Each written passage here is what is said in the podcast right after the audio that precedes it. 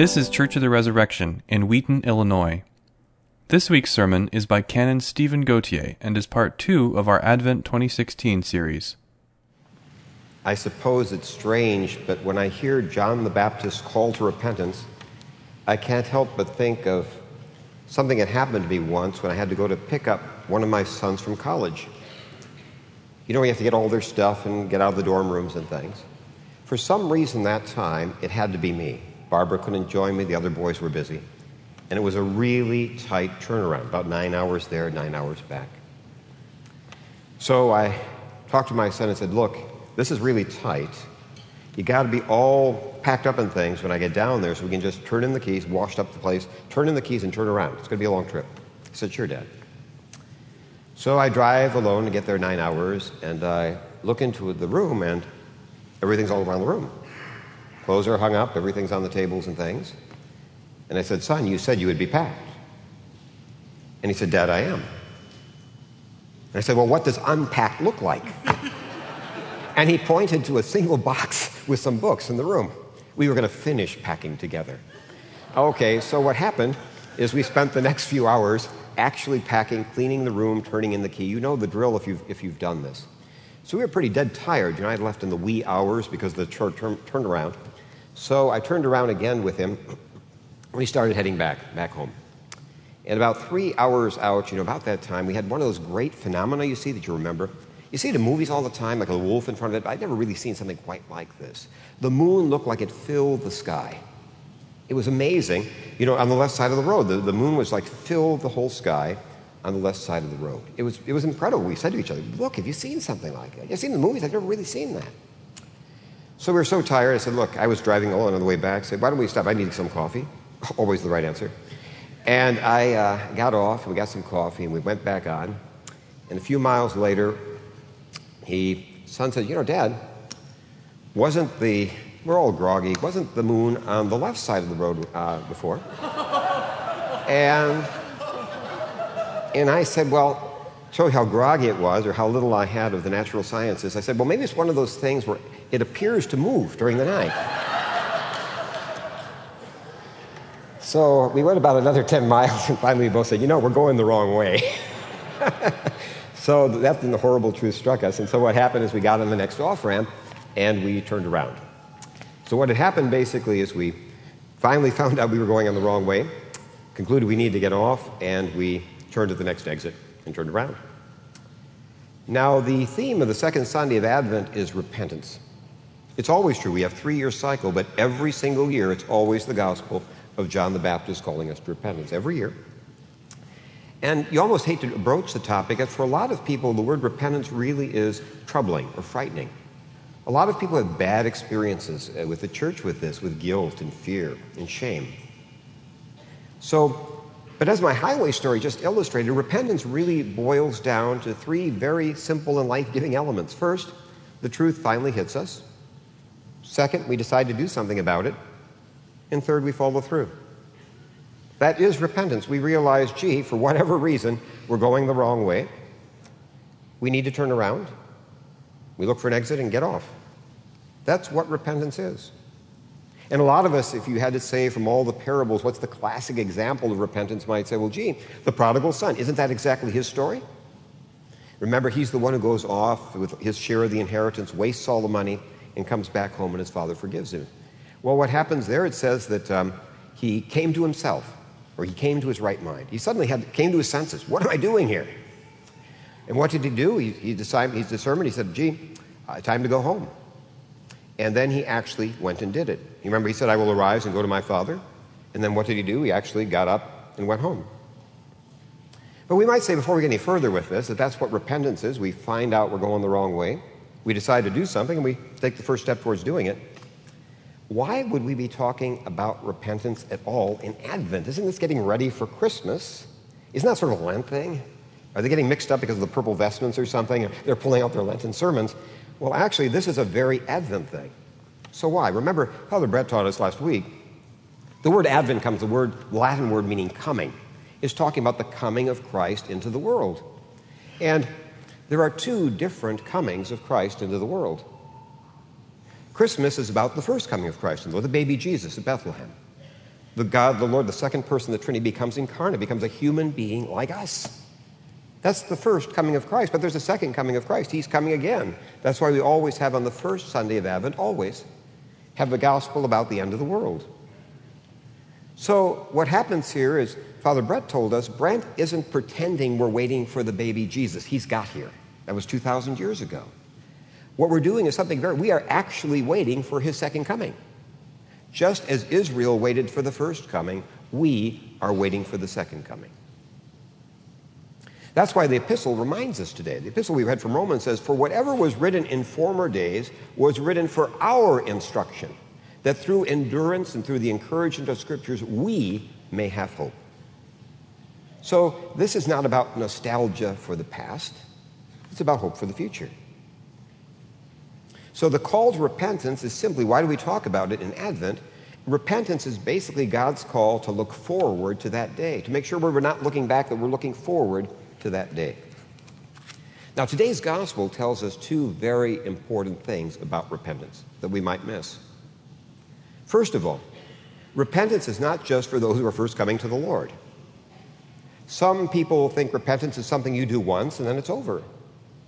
Now, imagine a homeowner who said, Well, gee, uh, your house looks terribly dirty. Say, Well, I, I cleaned it just 10 years ago. I mean, it's not something we do once and then go on. It's something basically that's an ongoing thing. Um, remember with the driving example I just gave you. For a long portion of the trip, we were heading the right direction. But somehow in the course of the trip, something went wrong. So again, we can be heading in the right direction, but some things we find ourselves turned around. And the warning for us from today's gospel is look at the people where he says, You brood of vipers, who warned you to flee from the wrath to come. The irony of the Gospels is the people who thought they were closest to God were the farthest away. They were the ones who needed repentance. So we can never fool ourselves as to, you know, they said, we're sons of Abraham. We can't say, I'm, I'm part of the church. Repentance is an ongoing thing. So we have to make time in our life regularly to look and make sure we're heading in the right direction. That's the first lesson I think here is repentance isn't just once in our life. It's something we have to keep always looking towards, always looking that way. Second, John the Baptist tells us true repentance always bears fruit. Remember, he says, bear fruit in keeping with repentance. I love the story Jesus has in just Matthew's gospel. It's about the two sons. I want to read it to you, just a few lines. Is what do you think? Jesus says. A man had two sons. And he went to the first son and said, Son, go and work in the vineyard today. And he answered, I will not. But afterward he changed his mind and he went. And he went to the other son and said to him, and he answered, I go, sir. But he didn't go. Which of the two do you think did the will of the Father? I love that message. Again, how do we know the first son had repented? When we talk about bearing fruits worthy of repentance, because he went to the vineyard. That's how we know. So, why does repentance so often get a bad name, a sort of creepy feel to it, a guilty feel, a shame feel to it? Well, I think we confuse the term repentance with another term which is different, which is grief or remorse. Remorse and grief are not repentance. You know, Paul warns us about this. Paul says, For godly grief produces a repentance that leads to salvation without regret, whereas worldly grief produces death. So, remorse of itself, grief of itself, is not a good thing. It can lead to repentance, but it can very often lead to despair. It can go either direction. So, what's the difference? Why does it sometimes lead one direction and sometimes the other? Worldly grief always looks backward. Why? But think about it the past can't be changed. This is why the enemy, the accuser, the word Satan actually is the Hebrew word, Shaitan is the word for prosecuting attorney, the, the accuser, the one who always finds fault. He wants us to live in our past because we cannot change our past. It is literally hopeless. There's no hope that direction. All the hope is forward. So he turns us away from hope. That's the story. Worldly grief looks backward, looks at the fact we can't change things. It's like Lot's wife. Remember in the story in Genesis, you know, as she's leaving, she turns around to look back and turns into the pillar of salt. Why did Judas's grief? Why was that worldly grief? He looked back at what he'd done looked, instead of looking forward to what Jesus could do. You know, Peter did the same thing. Peter was saved Judas wasn't. Judas only could look back. Peter ends up looking forward. Godly grief, we say, calls to something here that we might miss the point. You know, like those some things in the movies. Have you had those movies where you're worried, you're really, it's really a movie that's dangerous and harrowing, and you're saying, I wonder if they're going to make it. And then your, your spouse, your smart spouse next to you says, You know, they're telling the story. I think they live. Okay, something is so obvious to us. The very fact we are being asked to repent means there's still time. The very call to repentance is a word of hope. To our very last breath, there will always be an exit ramp to turn around. Just two weeks ago, we talked about the thief on the cross. There is never a time where there is not an exit ramp. All we have to decide and get off. So, what are some of the practical ways to determine? Again, if we say grief, uh, repentance is for all of us. What are some of the ways we might ask to need if I need to be changing my direction? That maybe I got a little off course. Maybe instead of north, I'm going south, or at least going basically north by northeast or something. How do I know if I've got an off course? I would suggest three things we can ask ourselves. The first one is Can I really see the people around me? I want you to hear that again. Can I really see the people around me? You see, you can't love people you don't see. The second commandment of the great commandment is love your neighbor as yourself, but we can't do that if we don't actually see people. And here's what I mean I've, I've always loved this analogy. Have you ever seen somebody like looking in a, a, short, a shop window? And you say, boy, that must be interesting. You know, what, what they're looking, their intent. And you go up and you realize they're actually just straightening their tie or something. They're looking at themselves, they're looking at the reflection in the window. They're not looking through the window at all. They're looking at themselves in the window. Well, sadly, for many of us, that's the role of other people in our lives. We don't actually see through and see actual human beings like us with hopes and fears and dreams and hurts and joys. We see simply people who affirm us or don't affirm us. We define them basically, their, job in life is to show us something about me. We don't even see them. So the reality is, people don't exist to reflect us. And we can't love our neighbor until we see him or her. Mother Teresa said that she had a wonderful address during her life to the Harvard, to the Harvard graduating class. And she said, The poor are around you always. She said, Maybe not poor in worldly things always, but poor in love. She said, They're there, you just don't see them. They're in your families, they're in your school, they're all around you. You just don't see them. So, seriously, to ask ourselves, do I see a reflection of myself? Do I see people who hurt me or give me joy? Simply, it's always about me. Or do I actually see, do I see through the window and see another human being? That's our first question. What's our second question? Am I a giver or am I a taker? You know, God is the supreme giver. That's why He created the world. God is all about giving. That's the story of the cross. There are givers and there are takers. What makes us a taker? Because we have needs, there's nothing wrong with that. With, with, when I'm a taker, it means I'm preoccupied, preoccupied with my needs in every situation, in every relationship. It's first about me meeting my needs. If there's leftover, I'll share. But it's basically about meeting my needs. Givers, in that case, my needs alert me to the needs of others. I think we all know people like this, and they're amazing. Someone who's hungry, and his first thought is, that means others must be hungry too. You know, uh, Mother Teresa's example is a wonderful thing there of a family. The sisters had given them food to feed the family, and the nuns went back and found out they'd given half of their food to another hungry family, so they didn't have enough still. They had more than they had. But that's saying, if, gee, if I'm hungry, somebody else must be hungry too. If I'm scared, others are scared too.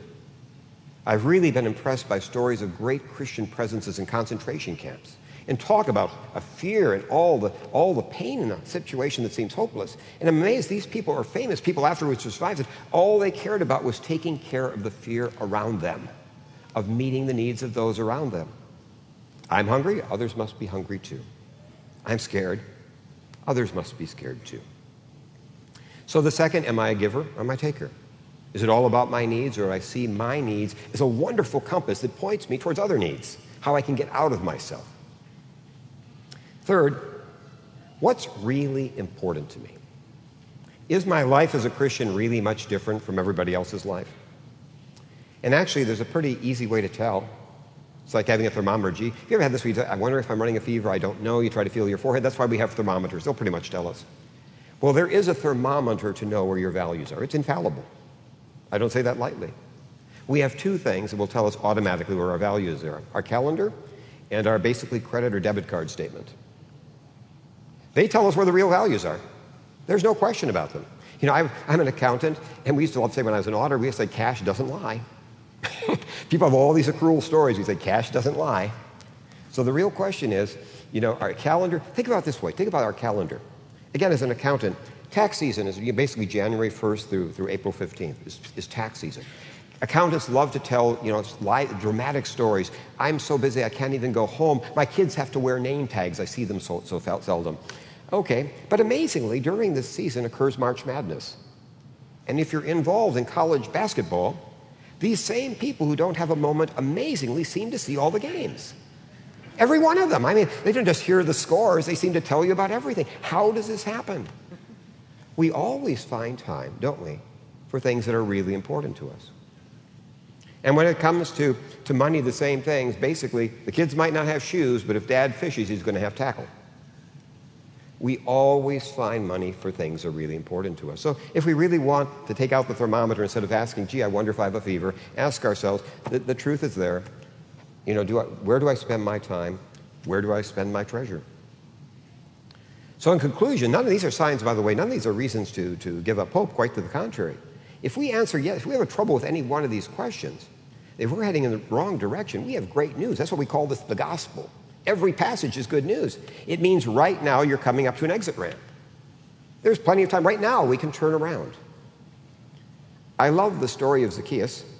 And if you don't know the story of Zacchaeus, he looks a lot more like me than Father Brett. Okay. And Zacchaeus was a tax collector, if you don't know the story. And he, uh, tax collectors were just the low, lowest of the low in, in, in, in that time, time of Jesus. And Jesus was coming through, and since he was short, what happened is he wanted to see Jesus, but he was too short to see him behind the, the cloud, so he climbed up. Imagine this, how silly it was in a robe. You know, a, a you know, a man, a middle aged older man in a robe climbing up a tree. And what happened, Jesus looks up and says, Zacchaeus, come down. I'm going to have dinner with you.